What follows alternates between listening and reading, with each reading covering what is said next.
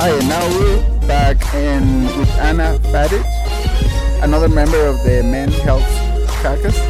How you doing? I'm doing well, thank you for asking. So, where are you visiting from?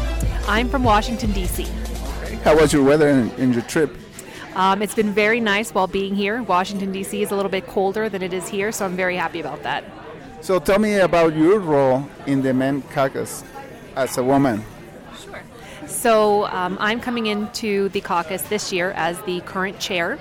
Um, so for the next two years, I'll be in charge of getting the programs together and working with the other caucuses to establish some men's health collaborations. Um, we at Men's Health Network, which is my main organization, I'm the vice president of Men's Health Network, and we're a nonprofit in DC.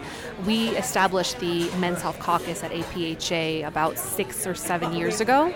Um, so I've been a part of it since the beginning uh, when I started in 2010 and have done the program planning and then was the chair elect, and now I'm coming in as a chair. And how the passion for men's health So, was born on you? I mean, there's nothing wrong with women taking care of, I mean, addressing men's health.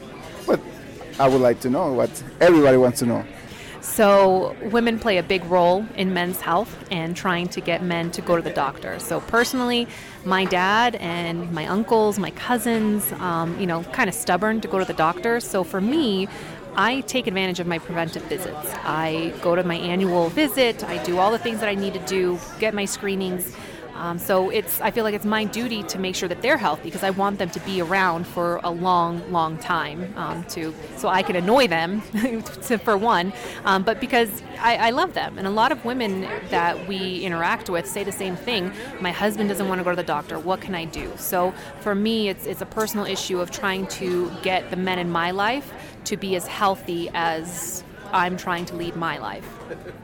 Well, I guess you're doing a great job by running this uh, organization. Thank you for the work that you guys do. Um, what about over these 10 years that you've been involved in men's health? What is the trend that you're seeing over these 10 years? The most positives and, and also what is the biggest gap there also that you see still happening between men's health? So I do see um, a lot more men who are acknowledging the importance of their health and doing more things. Um, young men think that working out is going to be enough for them. That I'm young, I'm healthy. If I work out, it'll be fine. I can eat whatever I want. But they get to that certain age where it stops. Their metabolism slows down, and it's a lot harder. At what age is that?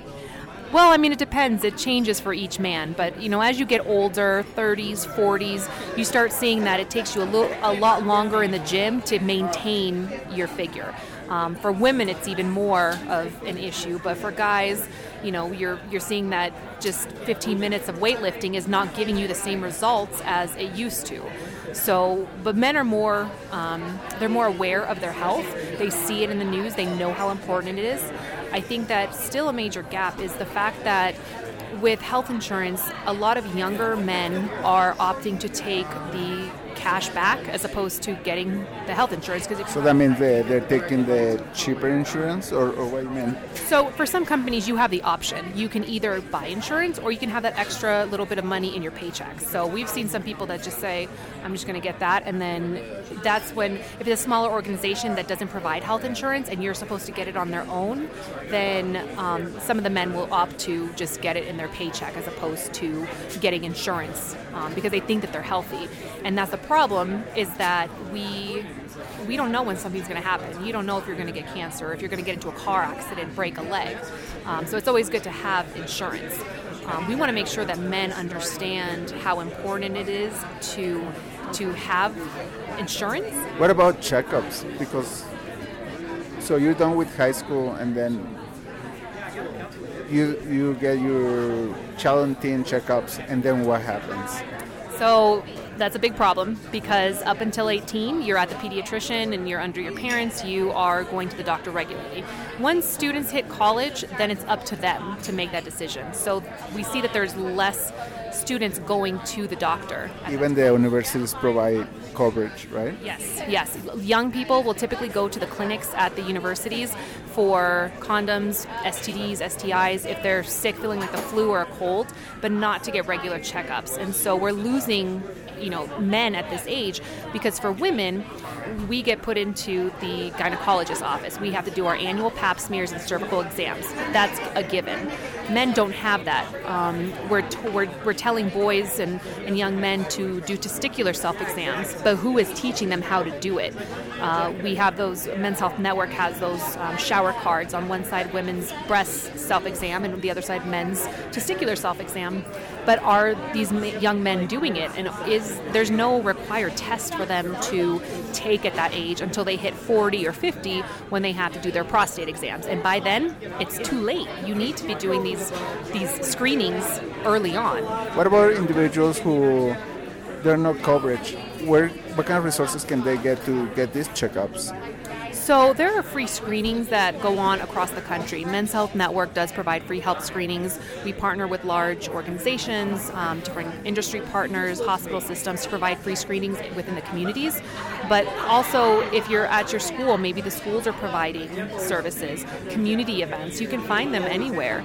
Um, there are community clinics that you can go to that are free or little to no cost. So we recommend that people do some research and see what's available in their communities. What would you like to see within your time that you're going to be as a chair? How long are you going to be as a chair? I will be here for two years. Okay. And um, what would be your ideal uh, accomplishment over those two years? So, within the Men's Health Caucus at APHA, I would like to see us increase in membership and then be able to move into be a section. Uh, right now, a caucus is associated with the American Public Health Association, but we are not affiliated with it. Um, those are the sections and the SPIGs. So I would like to see the Men's Health Caucus elevated up to a section so that people can, you know, have that option as they're registering for an APHA membership to join the Men's Health Caucus we are in no way trying to take anything away from women, any of the women's caucus or any women's programs, because men's health and women's health are so interconnected and it's more than sexual health and reproductive health. Um, diseases affect us all in different ways, and we have to be able to work together because you can't have healthy women's health without a healthy man's health. It's family, it's a family issue. So, only people who is member of APHA can be part of the caucus? No, we have members that are not part of APHA, and then in some in some years there are members, and in other years they're not paid members. It depends when if let's say you know if i'm a member right now i had a, a, poster that i presented this year and i paid my membership. Next year i don't get accepted to present at apha i may not pay my membership. So we accept people from outside of apha as well. We have an outside business uh, uh, mid-year meeting. We do yeah, because i was thinking for example if a men's bible study or something like that they, they were part of a project. And then they're no, you know, they don't have, like you said, nothing to present over a year. How a, a community partner or a stakeholder can be part of the caucus? Well, in those cases, we do recommend that we work together via the Men's Health Network. So that's where, where my vice presidency is, um, is with the Men's Health Network. And we have affiliation agreements with different companies. We have partnerships with individuals and, you know, and different organizations. So that's where we can help with promoting the different events that they do, provide educational materials and different support.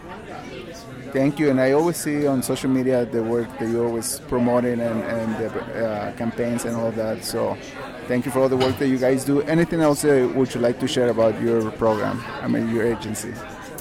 Um, you know, our mission is to reach men and their families where they live, work, play, and pray. So, you know, for people to just keep an eye out, follow us on social media because we're always putting out general men's health information.